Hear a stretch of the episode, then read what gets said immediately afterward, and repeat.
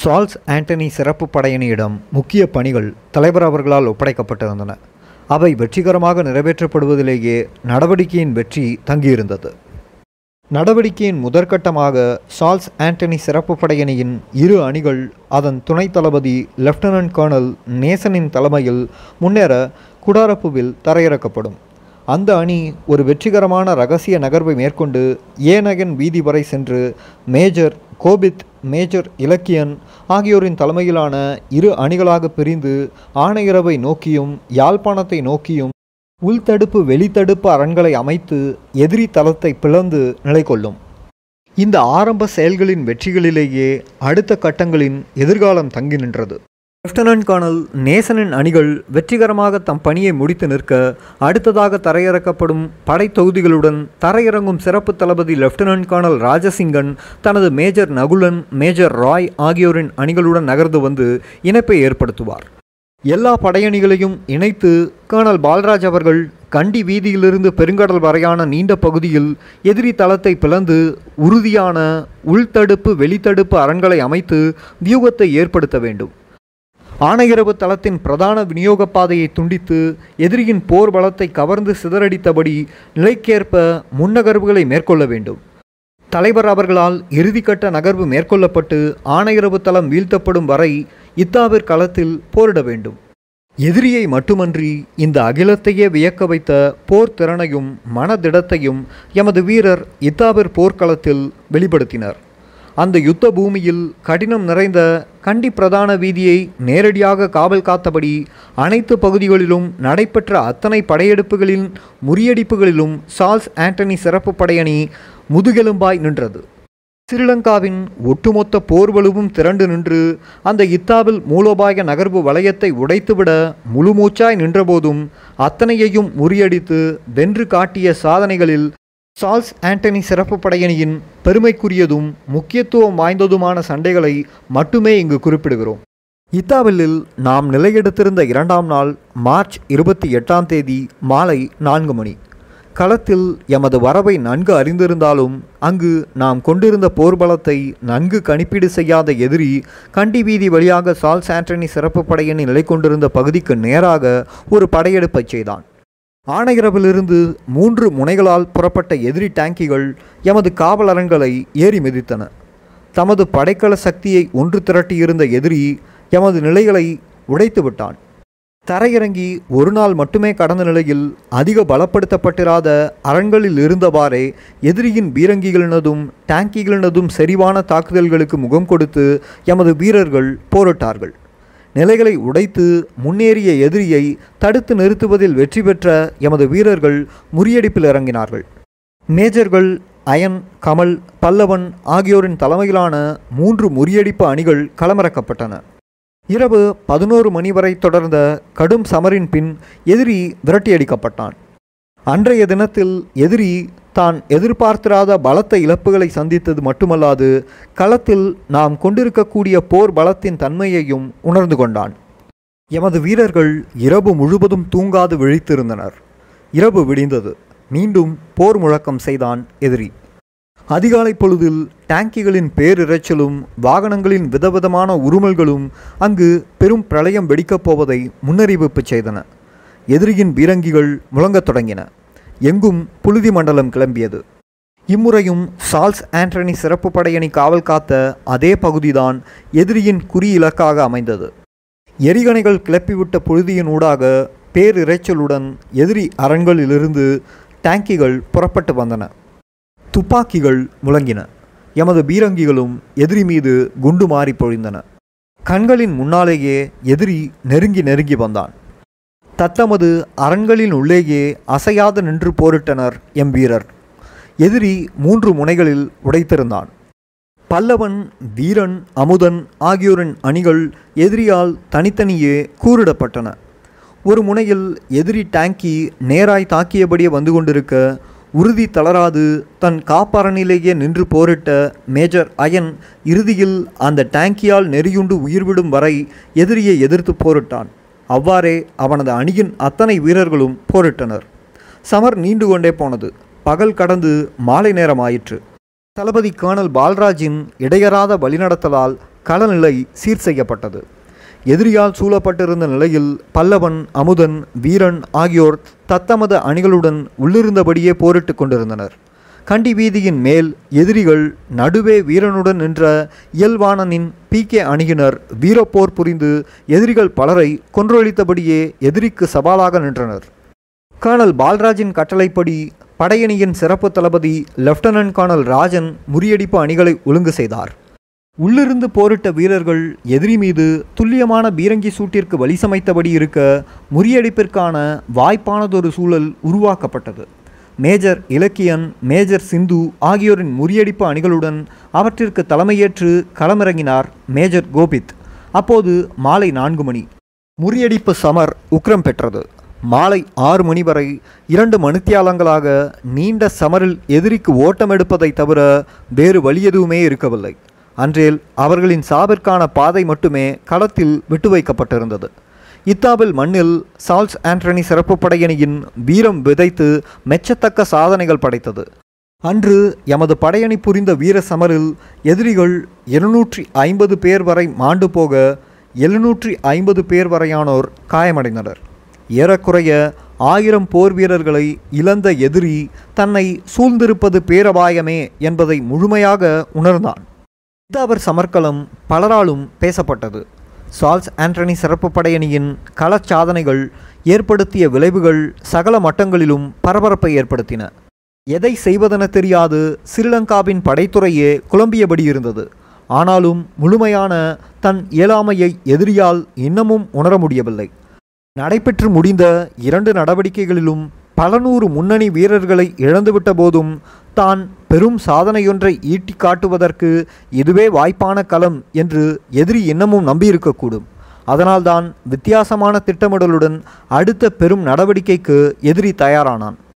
April இரண்டாம் தேதி. வித்தியாசமான தந்திரோபாயத்துடன் பாரிய படைபலத்தை பயன்படுத்தியபடி எதிரி களத்தை திறந்தான். இத்தாபர் சமர்காலத்தில் நடந்த நெஞ்சை நெகிழ வைக்கும் சமரது. கர்னல் பால்ராஜுடன் அங்கு நிலை கொண்டிருந்த அத்தனை வீரர்களும் எம் தேசத்தின் மீது அவர்களின் உயிரினும் மேலான பற்றுறுதியை வெளிப்படுத்தினர். நம்பிக்கை தளராத புலிகளின் உயரிய போர் பண்பை அன்றுதான் எதிரி அத்தனை கொடுமையாய் பரிச்சித்து பார்த்தான் போலும். இறுதியில் அதுவே அவனுக்கு ஒரு விஷ பரீட்சையாக மாறி புலிகளின் உடைக்க முடியாத உறுதி பற்றிய பெரிய படிப்பினையை அவனுக்கு கொடுத்தது. அன்றைய சமரில் எதிரி ஒரு உளவியல்சார் போர் திட்டத்தையே வகுத்திருந்தான். இத்தாபிலில் அதுவரை நடந்த நான்கு முயற்சிகளிலும் கற்றுக்கொண்டவற்றை வைத்து இம்முறை தன் போர் பலத்தை எம் வீரர்களின் மனங்களை வெல்லும் தந்திரத்துடன் பிரயோகித்தான். எமது வீரர்கள் நிலை கொண்டிருந்த வளையத்தின் பிற்பகுதியின் நீரேரியை அண்டிய பகுதியில் ஒரு ஊடறுப்பு செய்து எமது வீரர்களிடையே அச்சத்தை உண்டு பண்ணி தப்பிப்பிழைக்கும் மனநிலையை ஏற்படுத்துவதன் மூலம் அவர்களின் மன உறுதியை சிதைத்து வெற்றி பெற எதிரி திட்டமிட்டான். அதில் தன்னால் வெற்றி பெற முடியுமென எதிரி உறுதியாகவே நம்பியிருப்பான். ஏனெனில் இப்படியான சந்தர்ப்பங்களில் உலகின் எத்தனை திறன் வாய்ந்த படையும் திணறிப் போகும் என்பது போரியல் விஞ்ஞானத்தின் முடிவு. எதிரி கூட இத்தகைய அனுபவங்களை பல சந்தர்ப்பங்களில் எம்மிடம் பெற்றிருந்தான். பல்லாயிரக்கணக்கான எதிரிகள் சூழ்ந்த அந்த களத்தில் அப்படியொன்று நிகழும் பட்சத்தில் எத்தகைய விளைவுகளை ஏற்படுத்தும் என்பதை இராணுவத் துறையுடன் தொடர்புடையவர்களால் மட்டுமே புரிந்து கொள்ள முடியும். எதிரி ஆணையரவு திசையிலிருந்து டேங்கிகள் கவச வாகனங்கள் சகிதம் மாலதி படையணி போராளிகள் நின்ற பகுதியினூடாக முன்னேறினான். அதுபோலவே யாழ்ப்பாணத்தின் திசையிலிருந்தும் எதிரி அணிகள் முன்னேறின. அந்த சமர் உச்சக்கட்டத்தை தொட்டது. சமரின் ஒரு கட்டத்தில் எதிரி திட்டமிட்டது போலவே நீரேரியை அண்டிய பகுதியில் எமது அணிகளை முற்றுகையிடத்தக்க வகையில் முன்னேற்றத்தை கண்டிருந்தான். எதிரி கவச வாகனங்கள் டேங்கிகள் எல்லாம் எமது வளையத்தினுள் புகுந்து திமிருத்தனமாய் ஓடித்திருந்தன எதிரி வெற்றி பெற்று விட்டதாகவே உணர்ந்தான்.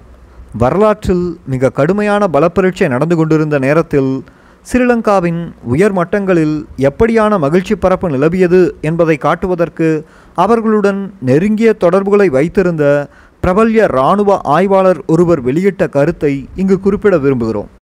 அப்போது ஸ்ரீலங்காவின் உயர்மட்டங்களிடையேயும் சமரின் கட்டளைப்பீடத்திலும் பதற்றமும் பரபரப்பும் நிலவிக் கொண்டிருந்தது. எல்லாருமே தொலைபேசி வழியே கட்டளைப்பீடத்துடன் அடிக்கடி தொடர்பு கொண்டபடி இருந்தனர். எப்போது அந்த செய்தி வரப்போகிறது? பால்ராஜும் அவரது அணியினரும் உயிருடன் சரணடையப் போகின்றனரா? அல்லது அவர்கள் தம்மைத்தாமே மாய்த்து கொள்ளப் போகின்றனரா? அந்த முடிவிற்காக எல்லோருமே பரபரப்புடன் காத்திருந்தனர். வென்று வாழ்வதன்றி வேறெதுவும் நினைப்பவர்களா தமிழர்? புலி வீரர்களின் உயர் தியாக சமரை தலைமையேற்று நடத்தி கொண்டிருந்தார் கர்னல் பால்ராஜ். பெண் போராளிகள் தமது உயர் உளவுரனால் எதிரியுடன் மயிர்கூர்ச்செடியும்படி சண்டையிட்டு கொண்டிருந்தனர். அணிகளை ஒன்றிணைத்து கொண்டிருந்தார் தளபதி பால்ராஜ். அது எதற்காக என்பதை இன்னும் சிறிது நேரத்தில் பகைவன் அறிந்து கொள்வான். கண்டி வீதியில் நிறுத்தப்பட்டிருந்த சால்ஸ் ஆண்டனி சிறப்பு படையணியின் மேஜர் ராய் கௌதமன் தலைமையிலான ஒரு வீரமிக்க முறியடிப்பு அணியை களத்திற்கு நகர்த்தி வருமாறு லெப்டினன்ட் கர்னல் ராஜனுக்கு கட்டளையிட்டார் கர்னல் பால்ராஜ். பெண் போராளிகளையும் இணைத்து அந்த களத்தின் நிலையை மாற்றி அமைக்கும் வெறியோடு போரில் குதித்தது சால்ஸ் ஆண்டனி சிறப்பு படையணி. முறியடிப்பு போர் உக்கிரம் பெற தான் பெற்றெடுத்த வெற்றி வாய்ப்பை கை நழுவ விடுவது பற்றி கற்பனை செய்வதையே விரும்பாத எதிரி தலைமை சமரை மேலும் மேலும் தீவிரப்படுத்தும் கட்டளையை வழங்கியபடி இருந்தது.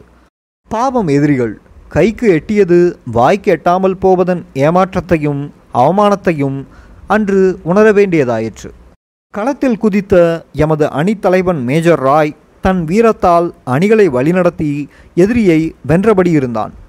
எம்மை சுற்றி வளைக்க வியூகமிட்டு வந்த எதிரி இப்போது எமது வியூகத்தில் சிக்கிவிட்டான். எதிரியின் வியூகத்திலிருந்து மீண்டெழுந்து போரிடும் புலிகளுக்கு நிகராக போர் உறுதியை பகைவனுக்கு எவராலும் ஊட்டிவிட முடியாது. அன்று இருளும் வரை நீடித்த சமரில் எஞ்சிய எதிரிகள் ஸ்ரீலங்காவிற்கு கிடைத்த அவமானத்தை தம் தோள்களில் சுமந்தபடி ஓடி தப்பினார்கள். புலிகளின் சரணடைவையும் பேரழிவையும் எதிர்பார்த்திருந்த பகைவர்கள் தம் வீரர்களின் அழிவு கணக்குகளால் அதிர்ந்து போய் நின்றார்கள். வெறி கொண்ட பகைவர்களின் குருதியால் தோய்ந்து போய் கிடந்தது இத்தாவில் மண். சால்ஸ் ஆண்டனி சிறப்பு படையணி களத்தில் தன் பெருமைமிகு வரலாற்றின் பக்கங்களை வரைந்தது. உறுதி தளராத தளபதி கர்னல் பால்ராஜின் கட்டளைகளை உறுதியுடன் களத்தில் நிறைவேற்றியது அவர் வளர்த்த படையணி. வீரமுடன் அணிகளை வழிநடத்தியது மேஜர் ராயும் இன்னும் சில தோழர்களும். சண்டையின் முடிவில் எம்மிடம் இருக்கவில்லை. எதிரிகளின் உடல்கள் களத்தில் சிதறி கடந்தன. இராணுவத்தினரின் உடல்கள் அறுபது மட்டும் மீட்கக்கூடியவையாய் இருந்தன. சிங்கள படைத்தலைமை மீண்டும் ஒரு நூற்று கணக்கை தன் முன்னணி படையிருப்பிலிருந்து கழிக்க வேண்டியதாயிற்று. இச்சமரில் எதிரி நம்பி வந்த டேங்கி ஒன்றும் துருப்புக்காவி ஒன்றும் எமது வளையத்துள் சிக்குண்டு பின்னர் எம்மவரால் தகர்க்கப்பட்டன. ஆறு டேங்கிகள் சேதப்படுத்தப்பட்டன. நவீன ஆயுதங்கள் பொருத்தப்பட்ட இரு பவல் கவச வாகனங்களை கைப்பற்றிய புலிகள் அவற்றை களத்தில் எதிரிக்கு எதிராக பயன்படுத்தினர். அன்று புலிகள் தப்பிக்கொண்டது அதிர்ஷ்டத்தினாலே என எதிரி எண்ணியிருக்க வேண்டும். மறுநாள் மீண்டும் அதே போன்றதொரு நடவடிக்கையை செய்த பகைவன் முன்போலவே மூக்குடைப்பட்டு போனான். களத்திற்கு சால்ஸ் ஆண்டனி சிறப்பு படையணியின் முறியடிப்பு அணிகள் தேவைப்படவில்லை. அன்றைய சமரிலும் கொத்து கொத்தாய் பகைவர்கள் சாய்க்கப்பட்டார்கள். அந்த இரு நடவடிக்கைகளுக்கும் எதிரி நம்பிக்கையுடன் சூட்டிய பெயர் வெளிக்கதற எதிரி ஆட்டம் கண்டான். எப்படியேனும் வென்றே ஆவது என்று அவன் தொடுத்த நடவடிக்கைகளை எல்லாம் தோல்வியடைந்தன. அது மட்டுமல்ல ஸ்ரீலங்காவின் போர் பலமும் வெற்றி நப்பாசையால் புலி வீரர்களின் வியூகத்தில் சிக்குண்டு சிதறி அழிந்தது. அந்த பெரும் தோல்விகளை பொறுப்பேற்ற சிங்களத்தின் ஆற்றல் மிக்க ஐம்பத்தி மூன்றாவது படையணியின் கட்டளை அதிகாரி என் ஆற்றல் மிகு வீரர்களை மற்றவர்களின் நிர்பந்தத்திற்காக வெல்ல முடியாத போர்க்களத்தில் அநியாயமாக பலி கொடுப்பதற்கு நான் தொடர்ந்தும் காரணமாக இருக்க மாட்டேன். என்று தன் பதவியை துறந்தான். அந்த எதிரி தளபதிக்கு ஞானம் பிறப்பதற்கு பல நூற்றுக்கணக்கான சிங்கள சிப்பாய்களை எம்மிடம் பலி கொடுக்க வேண்டியிருந்ததே. எமது வீரர்களின் மனங்களை அச்சுறுத்தி வெற்றி கொள்வதில் நம்பிக்கை இழந்து போன எதிரி தனது வீர சாகசங்களை நிறுத்தினான். எப்படியாவது தனது பிரதான விநியோக நெடுஞ்சாலையை கைப்பற்றியே ஆக வேண்டும் என்ற நிர்பந்தத்தின் பொருட்டு மீண்டும் ஒருமுறை களமிறங்க முடிவு செய்தான். புதிய தளபதிகள் களத்திற்கு வரவழைக்கப்பட்டனர். மேலும் போர்பலம் ஒருங்கிணைக்கப்பட்டது. அதுவரை பிரயோகிக்கப்பட்டிருக்காத அதிக பல திரட்சியோடு உச்சக்கட்ட முயற்சியில் மீண்டும் குதித்தான் பகைவன். அது ஏப்ரல் மாதம் பத்தாம் நாள் காலை ஆறு முப்பது மணி. வரலாற்றில் அதுவரை பிரயோகிக்கப்படாத படை பிரயோகத்தை எதிரி அன்று ஒரே தடவையில் பிரயோகித்தான். குறிப்பாக எதிரியின் கவச படைபலம் அன்றுதான் அத்தனை அரக்கத்தனமாய் எம்முடன் மோதியது. கண்டி வீதியின் குறித்த பிரதேசம் ஸ்ரீலங்காவின் உச்ச போர்வலுவை சந்தித்தது. முதலில் கொடிகாமத்திலிருந்து மூன்று முனைகளில் முன்னேறிய எதிரி சோதியா படையணி நிலை கொண்டிருந்த எமது முன்னரங்க காவல்நிலை பகுதி மீது தாக்குதலை தொடுத்தான். எதிரியின் டேங்கிகள் கவச வாகனங்கள் ஏறி வர கண்டி வீதியின் அந்த பாதுகாப்பு நிலைகளை எதிரி உடைத்தான். குறித்த பகுதிகள் அவனது கைக்குள் வீழ்ந்தன. சார்ல்ஸ் ஆண்டனி சிறப்பு படையணியின் முறியடிப்பு அணி களமிறக்கப்பட்டது. மேஜர் அமுதன் பிரதாபன் ஆகியோரின் அணிகளுக்கு தலைமையேற்று பல்லவன் களமிறங்கினார். லெப்டினன்ட் கர்னல் நேசனால் நேரடியாக வழிநடத்தப்பட்ட அந்த அணி எதிரியுடன் தீவிரமான முறியடிப்பு போரில் ஈடுபட்டு முன்னேறத் தொடங்கியது. கைப்பற்றப்பட்ட பகுதியிலிருந்து எதிரி படிப்படியாக விரட்டப்பட்டு கொண்டே போனான். தாக்குதல் நடத்தியபடி இருந்த எதிரி டேங்கி ஒன்றை குறிவைத்து திருச்செல்வத்தின் ஆர்பிஜி முழங்கியபோது அது சேதமடைந்து களத்திலிருந்து ஓட்டமெடுத்தது. எமது அணிகள் மேலும் முன்னகர்ந்தன. களத்தில் ஏற்கனவே சேதமடைந்த டேங்கி ஒன்றை கட்டி இழுத்தபடி வந்து கொண்டிருந்த இன்னொரு டேங்கியை திருச்செல்வம் மீண்டும் குறிவைத்தான். அது தீப்பற்றி கொண்டது. அது கட்டி இழுத்துச் சென்ற டேங்கியை அப்படியே களத்தில் நின்றது. தொடர்ந்து அணிகள் படிப்படியாக முன்னேறியபடியே இருந்தன. தனது முன்னேற்றம் முறியடிக்கப்படப் போவதை உணர்ந்த எதிரி மீண்டும் ஆணையரவிலிருந்து எமது படையணி வீரர்கள் நிலை கொண்டிருந்த பகுதியூடாக களத்தை திறந்தான். ஆணையரவிலிருந்து மூன்று முனைகளில் டேங்கிகளை பயன்படுத்தி எரிகணைகளை அள்ளி இறைத்து எதிரி முன்னேறினான். யாழ்ப்பாண திசையில் நடைபெற்ற முறியடிப்பு நடவடிக்கையை நிறுத்தி முதலில் ஆணையரவு திசையில் முறியடிப்புச் சமரை முன்னெடுப்பதென முடிவு செய்தார் தளபதி கர்னல் பால்ராஜ். பல்லவனது முறியடிப்பு அணிகள் தாம் கைப்பற்றிய பகுதிகளை சோதியா படையணியிடம் ஒப்படைத்துவிட்டு மீண்டும் தமது பகுதிக்கு வந்துவிட்ட எதிரிகளை முறியடிப்பதற்காக களமிறங்கின. களத்தில் டேங்கிகளே எங்கும் வியாபித்திருந்தன. லெப்டினன்ட் கர்னல் விக்ரா விஷேட கவச எதிர்ப்பு அணி வீரர்கள் அவற்றை களத்திலிருந்து வெளியேற்றி எப்போதும் போல எமது வெற்றிக்கு துணை நின்றனர். அதிகாலையில் தொடங்கிய அந்த கடுமை நிறைந்த சமர் மாலையாகியும் உக்கிரம் தணியாது இன்னும் இன்னும் தீவிரமாய் மூண்டபடியே இருந்தது. கண்டி வீதியில் நின்ற எதிரியின் டேங்கி ஒன்று முன்னேறிய எமது அணிகள் மீது தாக்குதலை நடத்தியபடியே இருந்தது. அதை உடைக்கும் நோக்கில் எமது படையணியைச் சேர்ந்த மதி என்ற வீரன் ஆர்பிஜியை ஏவியபோது அது அந்த எதிரி அரக்கனை உடைத்து தீப்பற்றச் செய்தது. களத்தில் மேலும் மேலும் எதிரியை அழித்தபடியே முன்னேறினர் எமது வீரர்கள். சிந்து பல்லவன் ஆகியோரின் அணிகள் மேஜர் கோபித்தின் தலைமையில் எதிரியை முறியடித்து இழந்த பகுதிகளை இருள் சூழ்வதற்குள் மீட்டெடுத்தனர். வென்றது புலிவீரம். சால்ஸ் ஆண்டனி சிறப்பு படையணி தன் மூத்த போராளியும் அதன் போர் சாதனைகள் பலவற்றில் பங்கெடுத்தவனுமாகிய லெப்டினன்ட் கர்னல் மதனை அக்களத்தில் இழந்தது. அன்றைய சமரில் தளபதி கர்னல் பால்ராஜ் அவர்களின் நிதானமானதும் வீரத்தை ஊட்டுவதுமான கட்டளைகளின்படி சால்ஸ் ஆண்டனி சிறப்பு படையணியை அதன் சிறப்பு தளபதி லெப்டினன்ட் கர்னல் ராஜன் வழிநடத்தினார். பதினெட்டு மணி நேரம் நீண்டு நள்ளிரவு பனிரெண்டு முப்பது மணி வரை நடந்த அந்த சமரில் படையினர் நூற்று இருபது பேர் வரை கொல்லப்பட்டும் நானூற்று ஐம்பது பேர் வரை காயமடைந்தும் இருப்பதை எம்மால் அப்போது உறுதிப்படுத்த முடிந்தது. பெருமளவு கவச ஊர்திகள் உடைக்கப்பட்டும் சேதப்படுத்தப்பட்டும் எதிரியின் கவச படை சிதைக்கப்பட்டது. முதல் நாள் சமரில் தனது இழப்பிற்கேற்ப எமது பலமும் சிதைக்கப்பட்டிருக்கும் என்ற எண்ணத்தில் பதினோராம் தேதியும் எதிரி முன்னேறி வந்தான். புலி வீரர்கள் நிலை கொண்டிருந்த பகுதிக்கு நேராய் முன்னேறி வந்த எதிரிகள் எமது காவலரன்களை எட்ட முன்னேற தோற்கடிக்கப்பட்டார்கள். அன்றுடன் கடும் இழப்புகளால் எதிரி முடக்கப்பட்டான். சிங்களத்தின் வீரமெல்லாம் இத்தாவல் மண்ணில் பொசுங்குண்டு போனது. எம்மை என்ன செய்வதென்ற முடிவை இறுதி வரை எதிரியால் எடுக்க முடியவில்லை. ஆணையரவு சமரின் தந்திரோபாய நகர்வின் நோக்கங்கள் வெற்றிகரமாக நிறைவு செய்யப்பட்டிருந்தன. எதிரியின் முன்னணி போர்வலு பெருமளவில் சிதைக்கப்பட்டு காலாட்படையும் கவசப்படையும் இயலாமையில் நின்றன. எதிரியின் இத்தகைய நிலைக்காக எதிர்பார்த்து காத்திருந்த தலைவர் சமரின் இறுதிக்கட்ட நகர்வை முன்னெடுத்தார். ஆணையரவு தளம் மீது பெரும் சமர் வெடித்தது.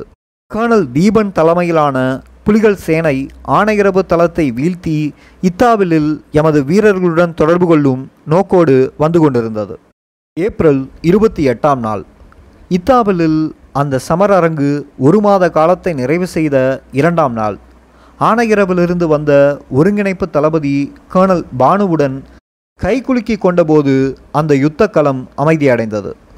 இத்தாபிர் களத்தில் கோரக் காட்சிகள் அக்களத்தை சென்று பார்த்த அனைவருக்கும் சால்ஸ் ஆண்டனி சிறப்பு படையணி உட்பட ஏனைய படையணி போராளிகளின் வீரத்தை உணர்த்தியபடியே இருந்தன.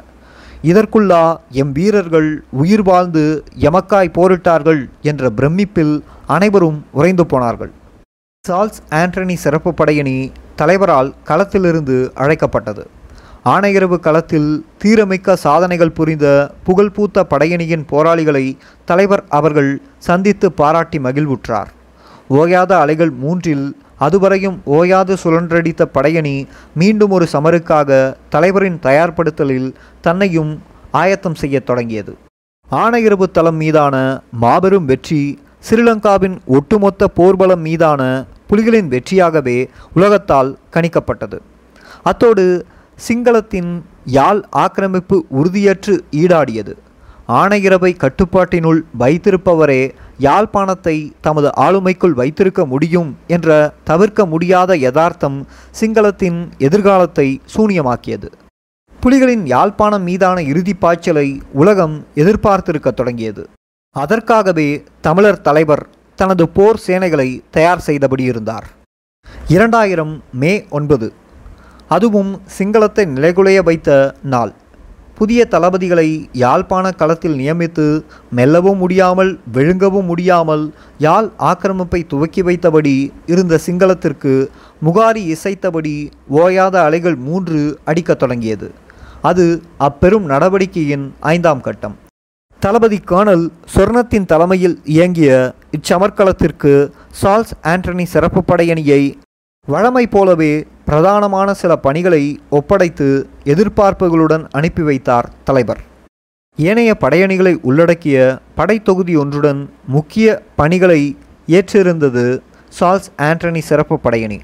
கிழக்கு அரியாலையிலிருந்து ஒரு ரகசிய நகர்வின் மூலம் எதிரியின் முதலாவது காவலரன் தொடர்பை சத்தமின்றி கடந்து நாபர்குழியை அண்டி கண்டி வீதிக்கு சமாந்தரமாக இருக்கும் எதிரியின் காவலரனை திடீரென்று தாக்கி கைப்பற்றி கண்டி வீதியை கட்டுப்பாட்டிற்குள் கொண்டு வர வேண்டியது முக்கியத்துவம் வாய்ந்த பெரும் பணியை ஏற்று புலிகளின் சிறப்பு படையணி களமிறங்கியது. இந்த முதற்கட்ட செயல்பாடுகளிலேயே சமர் திட்டத்தின் ஏனைய நடைமுறைகள் தங்கி நின்றன. சமரின் கட்டளை பணியகங்கள் அந்த வெற்றி செய்திக்காய் காத்து நின்றன. லெப்டினன்ட் கர்னல் ராஜனின் தலைமையில் முதலாவது அணியாக நகர்ந்தது எமது சிறப்பு படையணி. தன் வெற்றிகரமான நகர்வு மூலம் எதிரி அரண்களை அது சத்தமின்றி தாண்டியது. திடீரென பின்னால் கேட்டன வேட்டொலிகள். பின்னே நகர்ந்து வந்து கொண்டிருந்த அணிகளை எதிரி கண்டுவிட்டதால் சண்டை மூண்டுவிட்டது. நடந்துவிடக்கூடாது என்று எல்லோருமே எண்ணியிருந்தது நடந்துவிட்டது. இப்போது மாற்று திட்டங்கள் மூலம் நிலைமையை சீர் செய்து சமரை தொடர வேண்டும். அந்த நெருக்கடியை உடைத்தெறிய எதிரி மீது பாய்ந்தது சால்ஸ் ஆண்டனி சிறப்பு படையணி. அது எல்லோருக்கும் நம்பிக்கையை கொடுத்தது.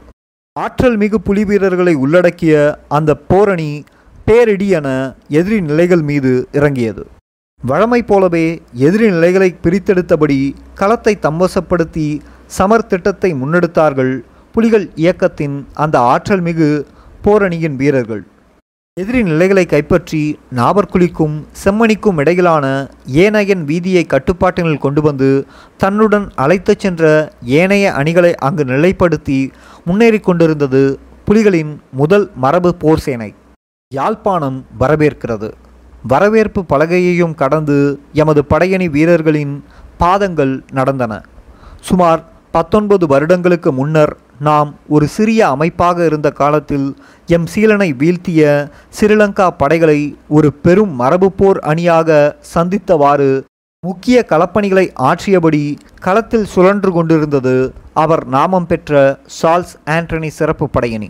கண்டி வீதியிலிருந்து தொடர்ந்து முன்னேறி அரியாலை முதல் கொழும்பு துறை வரையான களத்தில் ஏனைய படையணிகளுடன் எதிரியை சால்ஸ் ஆண்டனி சிறப்பு படையணி வெற்றி கொண்டது. எதிரி மூச்சை இழந்து திணறியபடி இருந்தான். முப்பதாயிரம் சிங்கள படைகளை என்ன செய்வதென்று தெரியாது ஸ்ரீலங்கா தலைமை பதறி துடித்தது. உலக நாடுகளின் காலடிகளிலெல்லாம் வெட்கம் விடுத்து விழுந்து கெஞ்சியது ஸ்ரீலங்கா அடுத்த பாய்ச்சலுக்கும் புலிகள் சேனை தயாராகிவிட்டால் என்ன நடக்கும் என்பதை நினைத்து நினைத்து அவர்கள் இயங்கினார்கள் வெக்கங்கெட்ட சிங்களத்தின் இரத்தல் உலகத்தவரிடம் எடுபட்டது. வெளிநாடுகள் சில ஸ்ரீலங்காவிற்கு முண்டு கொடுத்தன. நவீன ஆயுதங்களை தாமதங்கள் ஏதுமின்றி களத்திற்கு கொண்டு வந்து சேர்த்தான் பகைவன். நிதானம் கடைபிடித்த தலைவர் மீண்டும் ஒரு தயார்படுத்தலுடன் எதிரியை சந்திப்பதென்ற முடிவோடு சமர அரங்கை நிறைவு செய்தார். அதற்காகவே சால்ஸ் ஆண்டனி சிறப்பு படையணியை களத்திலிருந்து அழைத்திருந்தார். ஓயாத அலைகள் மூன்று நடவடிக்கை தலைவர் அவர்களால் நிறைவு செய்யப்பட்டது. ஆனாலும் அரசியல் இராணுவ அரங்கில் அது தொடர்ந்தும் அலைமோதியபடியே இருந்தது. உலகப் போரியலில் ஒரு தனித்துவமான போர் தொகுப்பை கொடுத்தது ஓயாத அலைகள் மூன்று. அதில் சால்ஸ் ஆண்டனி சிறப்பு படையணியின் பங்கு காத்திரமானது. நெருக்கடியான கட்டங்களில் தடை நீக்கியாக செயற்பட்டது. எப்போதும் போல களச்சூழலை தீர்மானிக்கும் தன் வீரத்தை வெளிப்படுத்தி சமரை தொடர வழிசமைத்த பெருமையை நடவடிக்கையின் ஒவ்வொரு கட்டத்திலுமே சால்ஸ் ஆண்டனி சிறப்பு படையணி நிலைநாட்டியது. ஓயாத அலைகள் மூன்றின் போரியலை கற்கும் எவரும் புலிகளின் புகழ்பூத்த சிறப்பு படையணியின் போர் ஆற்றலை ஆழமாக அறிந்து கொள்வர். படையணி இந்த மாவீரர்களின் அர்ப்பணிப்புகளும் காத்திரமான செயல்பாடுகளும் அந்த உயரிய வரலாற்றின் உயிர் துடிப்பாக இருக்கும். அதுக்கு எங்களுடைய இனத்தின் எதிரியா இருந்தீங்களா என்றால் எனக்கு வேறு கோபம். అప్పైన పోవద్దని ఒక అగల